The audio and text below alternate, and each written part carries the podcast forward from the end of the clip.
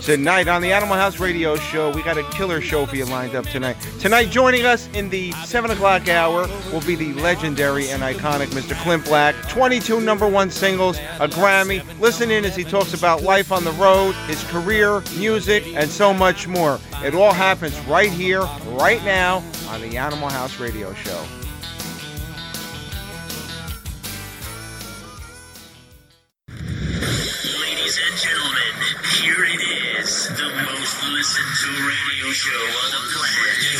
Stations are tuned in to 5, 5, 4, 4, 3, 3, 2,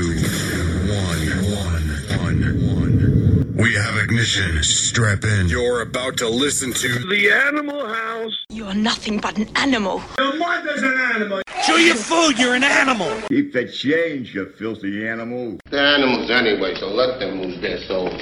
I am not an animal. You are an animal. We are all animals, my lady. I'm not an animal! What do you care? You're an animal. You're an animal. Yeah. Yeah. I'm an animal! Yeah.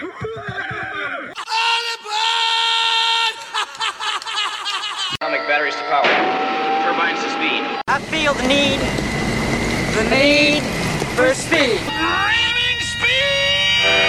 The opinions expressed by the hosts, callers, and guests are not those of Hamilton Radio, Armed Forces Radio, Raw Talk Online, 102 DLG Radio Orlando, QStarFM.com, or Animal House Radio. Some of the material broadcast on Animal House Radio may not be suitable for listeners under the age of 18. Listener discretion is advised. Thank you so much for taking the time out to speak with us today. I know you're a busy guy, and it's an honor to be speaking to you. You know, it's not every day I get to speak to a living legend, so I really appreciate that. Oh, well, thank you. Oh, that's my honor. I'm thrilled to be talking to you, and not just because I've been caged up and I'm going stir crazy. I mean, this got to be the craziest thing I've ever seen in my lifetime, and I mean, I'm hoping it's over soon. But that's why we here at the network, we decided to increase our programming, and instead of watching the news and getting anxiety, come and listen to us for a while. The show is aired on American Forces Network, which goes out to all our servicemen and women. It's usually we're worried about them, but now we want them to know that your loved ones are safe, and we're doing everything we can. Yeah, and hopefully it will mitigate the other flus and colds that go around too, and we can just keep everybody healthier in general. Yeah, and that's a byproduct of all this. I'm hoping people take a little bit more precautions in the future, and maybe it'll wake some people up, because it's very easy, and myself, I'm guilty too. You become complacent. Yeah, I as a singer, I worry about it all the time. I'm always washing my hands and trying to avoid the flu, because I've had it shut down a tour before, and I had it for 5 weeks the last time. So I've always been mindful of that, but this is, of course, I have to take this one a lot more seriously. But I've been we have a handshake on the tour. When we see each other, we just rub elbows, and that's kind of the joke, flu season handshake, and keep each other at arm's length, because it'll run through a bus and take us all down. Yeah, but for those of you just joining us, we're on live now with a country music legend. This man's got 22 number one hits, a Grammy, and countless other awards, and we're just honored to speak with him today. Joining us now on the Animal House Radio Show, please welcome Mr. Clint Black. Hey, everybody out there. I'm so happy to be back on the Armed Forces Network, and anything named Animal House, of course. I wanted to do a 2-hour show that's just focused on comedy and the lighter side of life. No politics, no news. It's I liken it to, Clint, it's a Calgon moment for 2 hours a week. Oh, so it's good that I'm in the bath right now. Yeah, right. You don't have to worry about the mortgage. You don't have to worry about nothing. Just enjoy. But I can't tell you how much I've admired you over the years. And I grew up in the Northeast, in New Jersey, and you wouldn't believe it, but New Jersey has a very big country following. And growing up, I was a heavy metal guy, rock and roll.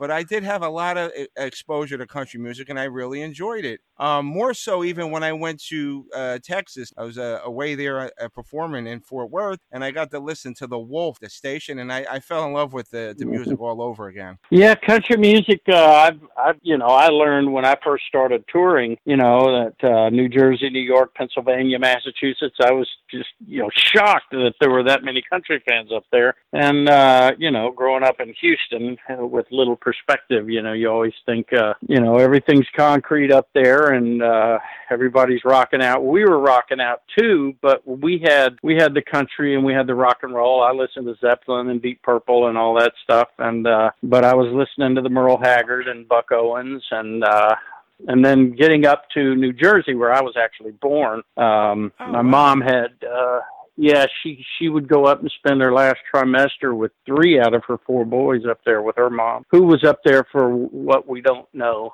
Still haven't found out. But I was back in Texas before I was a year old, but oddly I kept the accent, so I'd still sound like it, right? Y'all would agree. I still sound like it. But, New Jersey claims me as their own, so when I go back, I feel really welcome and also, get that taste of country fans in New Jersey.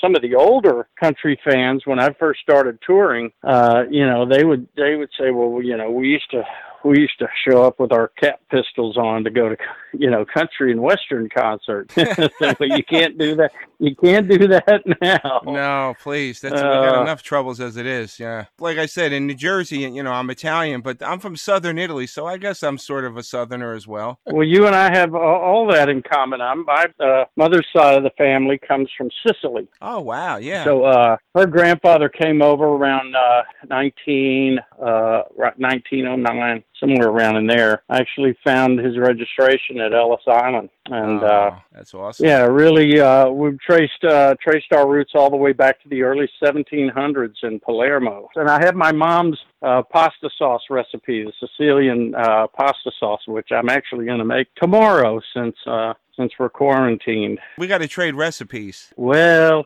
mine's kind of different every time. Oh, okay. But I'll tell you the real secret, because I'll change up the meats. Sometimes I'll do and progressively smaller portions, start with ground sirloin, then go to a mildly spicy ground pork, and then a small bit of really spicy pork. But the real secret, no matter what you're using, is the green bell pepper. Has to be there no matter what meat you're using. If you start, use stewed tomatoes or don't, or whatever you do, the green bell peppers is what makes it so for me. Without a doubt. And cooking it for 2 days. Oh, yeah. Before you eat it. That's the whole key. Yeah. I mean, they had so many tricks back then. I did a lot of research. You actually got started like singing at family barbecues and stuff. That's where you got the bug to become a singer, or? Yeah, my brother had a 3-piece band. No bass player at that time, but they would play in the backyard, and my parents would cook barbecue, and 15 people would come over, and and I would jump up there and sing along with my brother until he noticed and ran me off, and then at one point the lead guitarist, gave me a bass guitar and said, "Here, you're our bass player," and I learned on the job how to play bass, and and then we'd play in the backyard or over to friend's party in their living room, and our PA system was, we were all plugged into one twin reverb amp. It was just the smallest time you could imagine, and we would sing it like chili cook-off, but we wouldn't be the main entertainment. We'd be just right over in front of one booth. I remember it was called Bucket Mouth Chili, and so you'd come by there, and we didn't have a PA, so you had to be standing literally in front of their booth to hear us. So, yeah, we were struggling. I think that's all we got paid was a bowl of chili. Well, at what point, though, Clint, did you know that this is what you want to do for a living? This is what you were meant to do? Well, I had two dreams, and one was to be an astronaut. And I thought if I joined the Air Force, worked my way into the astronaut program, and the other was to be a singer. And turns out I had singer's grade. They would not have let me into the space program, so I made the right choice. It was a conscious choice at around age 17, I decided, and I knew that I could, spend the rest of my life playing in bars and never get a record deal. but I was ready to take that chance. And I spent about 10 years playing in bars before I got that record deal. But you paid your dues, and it pays off, and it shows. You have a storied career. I want to know if this transcends into country music as well. You know, I grew up in the 80s. I listened to groups like Def Leppard and Foreigner, and, you know, I still go see them perform, you know, but I saw them first run when they first came out. And I noticed that, you know, when I go to see them now, there's like 5 and 6 generations of fans in the audience that there's no way they could have known about this unless they heard it from like a grandparent or their parents. Is that whole true for the country music fans as well? Yeah, more so in the past. We're starting to skew a little more broadly again, but we went through a period there where country music became a little more focused in its targeting of the audience, and it was really aiming just towards the 18 to 25 coveted, you know, advertising demographic. And so the songs were geared more towards, you know, the lighter themes, more of the party, you know, the bonfire, right, you know, type of stuff. Whereas, you know, for my whole life, you had some of that, but you also had He Stopped Loving Her Today, you know, the reason being because he died, you know, I mean, some right, deep, you know, real well-written ballad. You had stuff like that and, you know, just every kind of deep, you know, the thoughtful song along with the fun, playful stuff, you know, I've Got a Tiger by the Tail and things like that. Right. And so it country music always collected and kept its audience. So, you know, you listened to country music till you died, and the kids grew up in it as well. And then we did go through a period. I think it's trending back toward the earlier years. Went through a period there where they really lost a lot of the 40, 50-year-olds. And but you know, I look out there, depending on what part of the country I'm in and depending on what kind of venue it is, and I see a lot of, you know, older audience coming and younger audience. And it's, you know, it's really, really depends on the parents. You know, my daughter, I put together an iPod back in the day, and it had everything on there from Benny Goodman to Boston and Foreigner and, you know, Willie and Waylon. And, oh, wow. And we used to play, name that tune at the dinner table. And, yeah, I could tell if she was listening to it all or not. So I wanted, before she got influenced by her peer group, for her to just listen to good music without caring about whether it was cool or not. That's pretty cool idea. I like that. I think more parents should get involved with that. At least, you know, expose them to it and give them the opportunity to appreciate it. They don't have to, I mean, but 9 times out of 10, good music is good music. That's right. That's exactly right. Clint, the latest album came out in November, Still Killin Time. It's a phenomenal album. I was shocked to learn that you were kind of apprehensive in doing a live album. As an artist, is there like a, do you have a preference, or is it just is there pros and cons as to doing a studio album or a live album, or is it just a matter of preference for the artist? You know, I always felt like, well, with a studio album, you're making an album, you take your time and you make it sound exactly how you want it to sound, and everyone knows it's a studio record. For a live album, I just always felt like it detracted from what I thought audiences were getting in a big venue with big speakers, and that if you listen to a live album, you might feel like, well, it's just, you know, it's just not doing it for me, or, well, I've heard that live now, I don't need to go see him. And so, you know, I have my favorite live albums, you know, Bob Seger live, Turn the Page, you know, all-time great recordings. So many albums, but sometimes they just don't, they didn't do it for me. I really preferred the studio version of a song. And so, I didn't like taking that chance, and then as we got close to the 30th anniversary of my first album, I started thinking, well, if I were ever going to do one, now would be the time, and if this milestone goes by, then I might really not feel compelled. And I really did start to feel a little bit like, okay, snapshot, 30 years right on the mark. But I was very determined for it to be authentic. And so, so I went through a bunch of live recordings to pick the performances I liked best. And then I didn't do anything to them. I didn't re-sing them. I didn't correct any parts.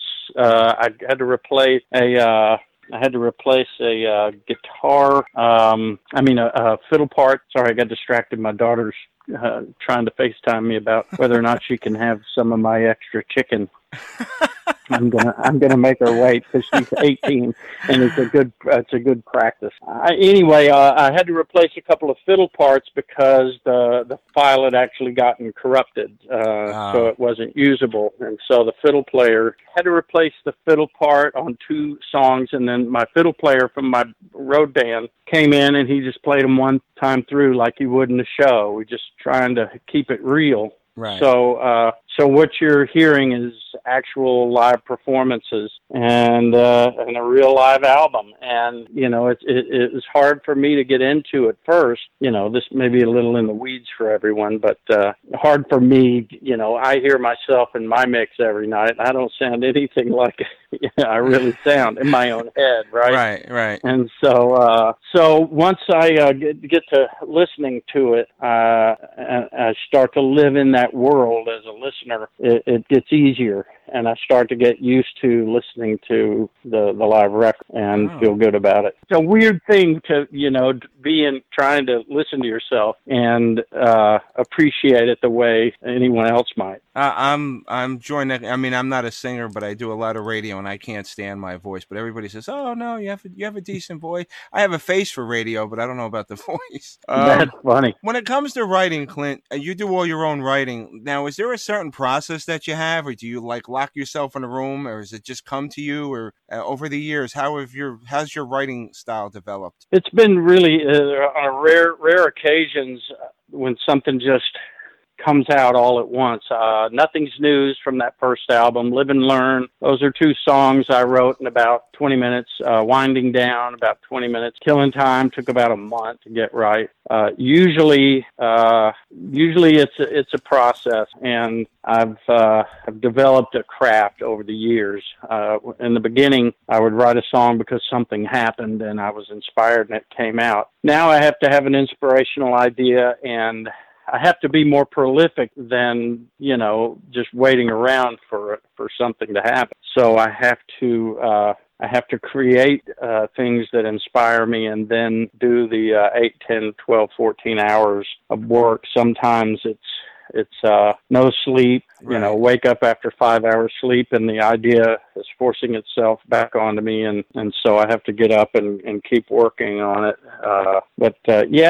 I have kind of a good process for it. I have some tools, and I use Logic Pro with my Apple computer. I'll create some drum loop and create something that feels like I want it to feel, and then I'll start trying to sing a song, sing ideas to it, and I've managed to keep from writing things I don't ever want to hear come out of my mouth quicker than, you know. Yeah.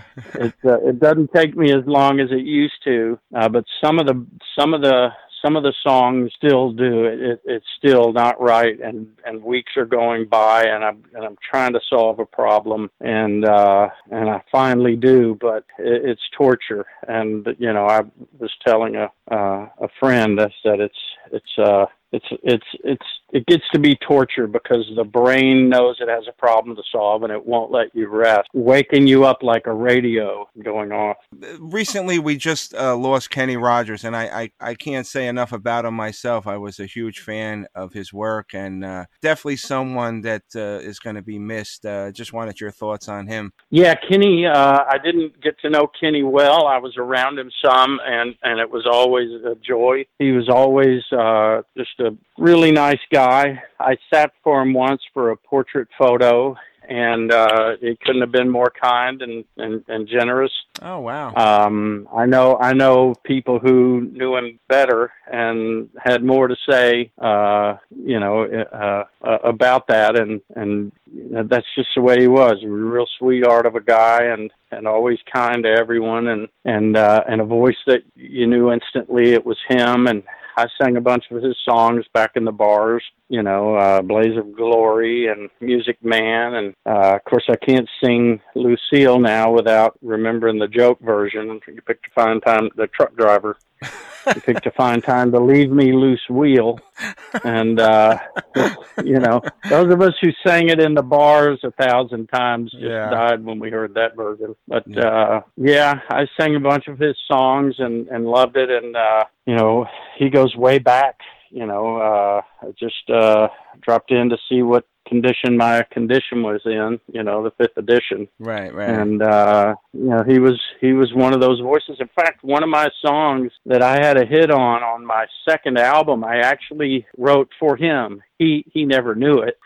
Oh, wow. He probably would never have been able to know it, but I didn't really love the song for myself, and so I was writing it with him in mind. I was hearing his voice in my head as I was writing the melody and the lyrics. I was you know, superimposing, you know, him into the song. For anyone out there who knows that second album, the song is Loving Blind. And I really heard Kenny singing that. I never told him, but I didn't love it so much for myself, but my record company heard it and loved it and just made me record it. I'm glad I did. Oh, it became my song, but for me, it was his song. You know, we were advertising it, promoting the fact that you were going to be on the show. And we get a lot of emails from, you know, our servicemen and women around the world. A lot of them that are, you know, in the Middle East, and a lot of them are in what they call forward areas, which means that, you know, it's touch and go there. It's not even a day by day issue. It's like a minute by minute. And, you know, I just want you to know that I got a couple of emails saying that, can you please let, they said Mr. Black, know that, you know, it's artists like him that when we listen to their music, you know, it makes us forget where we are and helps us get through, you know, you never know what's going to happen, but you get them through the best and the worst of times. So I just wanted to share that with you. That is really fantastic to hear. I have a lot of friends who are serving or did serve, and at every level I've made such great friends going around doing some of the USO stuff and just some other things to support the troops, and went over to the you know, Bosnia and over there in the Eastern Bloc, you know, right after 9/11. Right. And I played on bases here and battleships, and it's just always humbling, just the extraordinary people and the sacrifices they made. And, you know, I always tell my friends, it doesn't matter what they do. They signed on the dotted line to wear the uniform, and they don't know what'll come of it all. And that's enough for me. And, you know, I have tremendous respect, a great place in my heart for him. You know, I was the first year that signing up for the draft was reimplemented was 1980, and I was turning 18 that year and went down to the post office to register for the draft. And you know, and I remember always thinking about what that might mean, and always wondering, you know, as you know, courage, if I could find it. And I know that those listening out there have had to face that. Right. And you know, those of us who are thinking about it know what that means, and that they would be thinking of me and my music and finding any comfort in it at all is a great honor. I couldn't even really put that into words without rambling there for 5 minutes. No, well, I just wanted you to know that you're appreciated. You know, it's important that, you know, and it's really, it's good for them, and it keeps the morale up. You know, I mean, you know, despite this national crisis that we're going through, and I'm hopefully it passes as quick as it came. You're working on some other stuff. You can't quite officially announce it yet, but I've heard a rumor that there might be something in the works for this summer. Yeah, that's right. I just finished the album. I turned it all in, met my deadlines, got the artwork done. The first song off the album, I think, will be especially suitable for our men and women in uniform. It's I don't want to say what it is, but it's something from the heart. And you know, there's a few things in there that I think they'll relate to, but overall the message of the song, for anyone who loves this country enough to put on the uniform, I'm hoping it'll really strike a chord with them. I'm sure it will. I'm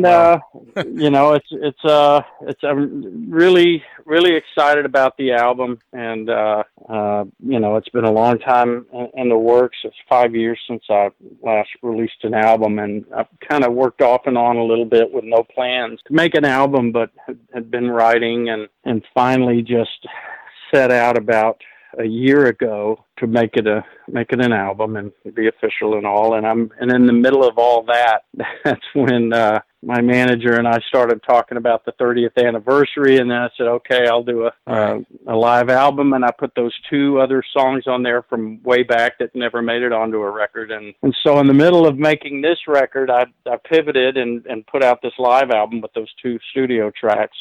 And it's been quite the odyssey, just going through getting Still Killin Time and celebrating 30 years and now wrapping up this album. It's, for anyone who's never made an album, we often joke it's got to be something like, delivering a child.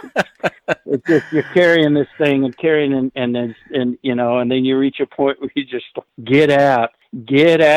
Yeah. Go be a record. Get out of my studio and just go out into the world. I can't take it anymore, but it goes from being an art and something very inspiring and moving that you're jonesing on every day, and it's got all this mojo for you, to becoming a piece of science. Yeah. Now you don't get to enjoy it anymore. You just have to make sure that all the pieces are in the right place and all the levels are in the right place. And you work in radio, so you know what that means. You move the fader a tiny bit, and that has to come down 0.3 decibels and so on until you know that whatever instrument you focus on at any given time, you're going to be able to hear it. Amen. And then you can also sit back and enjoy it as a record. Yes, amen to that, because I'm like OCD. I want everything. I'm a perfectionist, and I know sometimes you can't always have it that way, but I was, when you just mentioned that you did like a 5-year hiatus, and then before that you took a little time off. Was that just you needed a little break, or you just, because it's a shame, like with somebody such as yourself, we want to, as a fan, we want to hear from you all the time. Well, I get that. I'm a fan too, and the artists I love, I'm waiting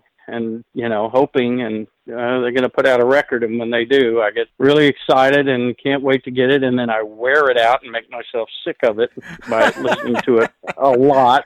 And so I think about that. And I know, I have, interactions on Twitter and it shows. I'll see longtime fans, diehard fans, and, they'll ask me, when, and I want to do it. And it just really comes down to, giving it its due, and not when you're in the early days.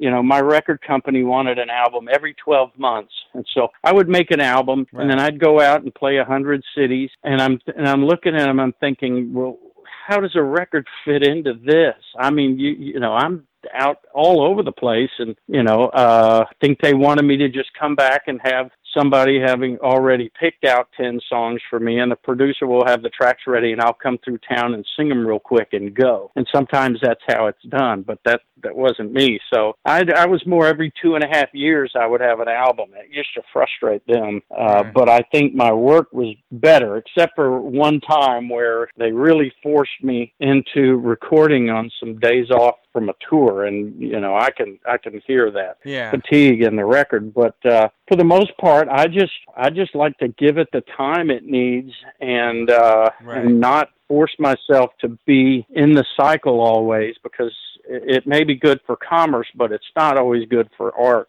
So I tend to make a record when I have to make a record personally. Yeah, it turns out to be about 5 years. Yeah, you want to make a nice pizza, and you want to take your time making it, decorating. You don't want to make a Domino's 30 minutes or less. You know what I'm saying? Yeah, and I'll eat a Domino's. Don't get me wrong. Despite this national crisis, Clint, I hope you get back to touring real soon, and I hope you get to New Jersey, because I'd love to bump elbows with you. Well, thanks. Yeah, I've made it through there a couple of years ago and played in what was it, Count Basie Theater in Red Bank. Where, that's a great venue. My parents lived in Red Bank when I was born, in a hospital in Long Branch.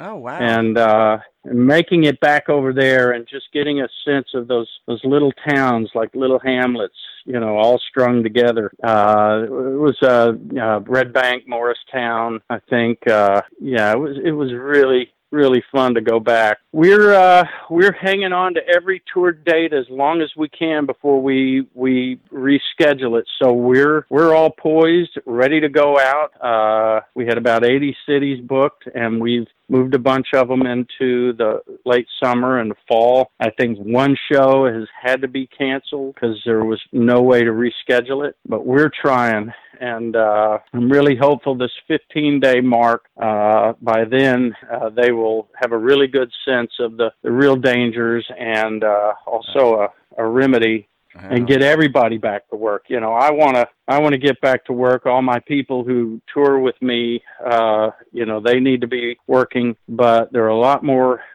Americans out there who they're going to really be hurt by this. Yeah. And, you know, the fear is that people aren't going to be able to recover. Hopefully, you know, the president and Congress will get something together that's really smart and helps everybody survive this. And I think, you know, getting out and singing music is the least essential part of it all, but we really want to get out there and play, and hopefully that'll happen soon. I hope so too. And you know, music is universal, Clint, so for the most part, this country is coming together. A lot of people are stepping up, which I'm so excited to see. Clint, if people want to come and check you out, what is your website? I'm at clintblack.com, because georgestrait.com was taken.